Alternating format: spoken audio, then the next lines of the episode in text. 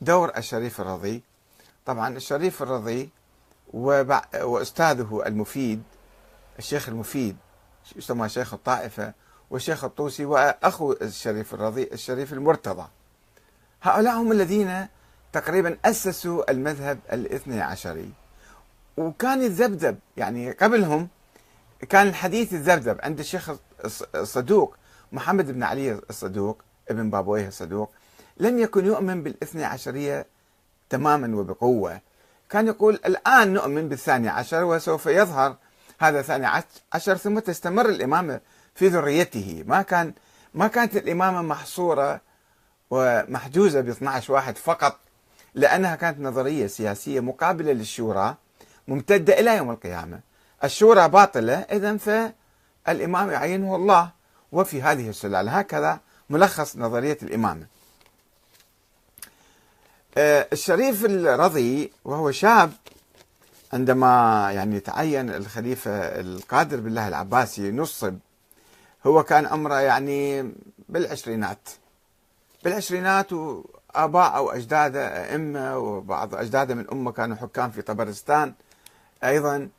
آه، فكان أيضا هو طامح للخلافة ويشعر بالفخر ويشعر بالامتياز ويشعر ب يعني المجد.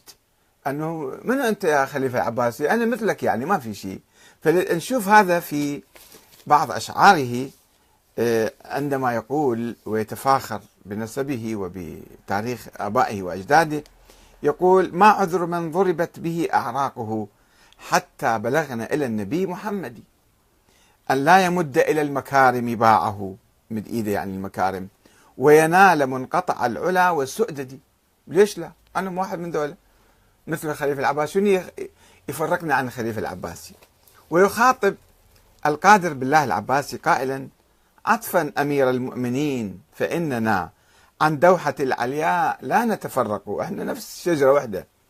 ما بيننا يوم الفخار تفاوت. ابدا كلانا في المعالي معرق.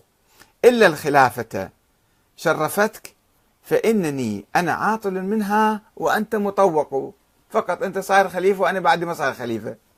فهذا يكشف أنه آه، هو كان طامح للخلافة ويشعر نفسه أنه يعني مستحق للخلافة. لماذا العباسيين يستحقونها؟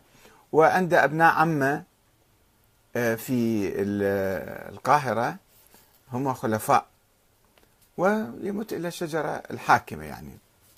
الآن كيف كان أكو صراع طبعا داخلي مع الخلافة العباسية العلويون والشيعة عموما كانوا يقولون الخلفاء العباسيين سرقوا الخلافة منا.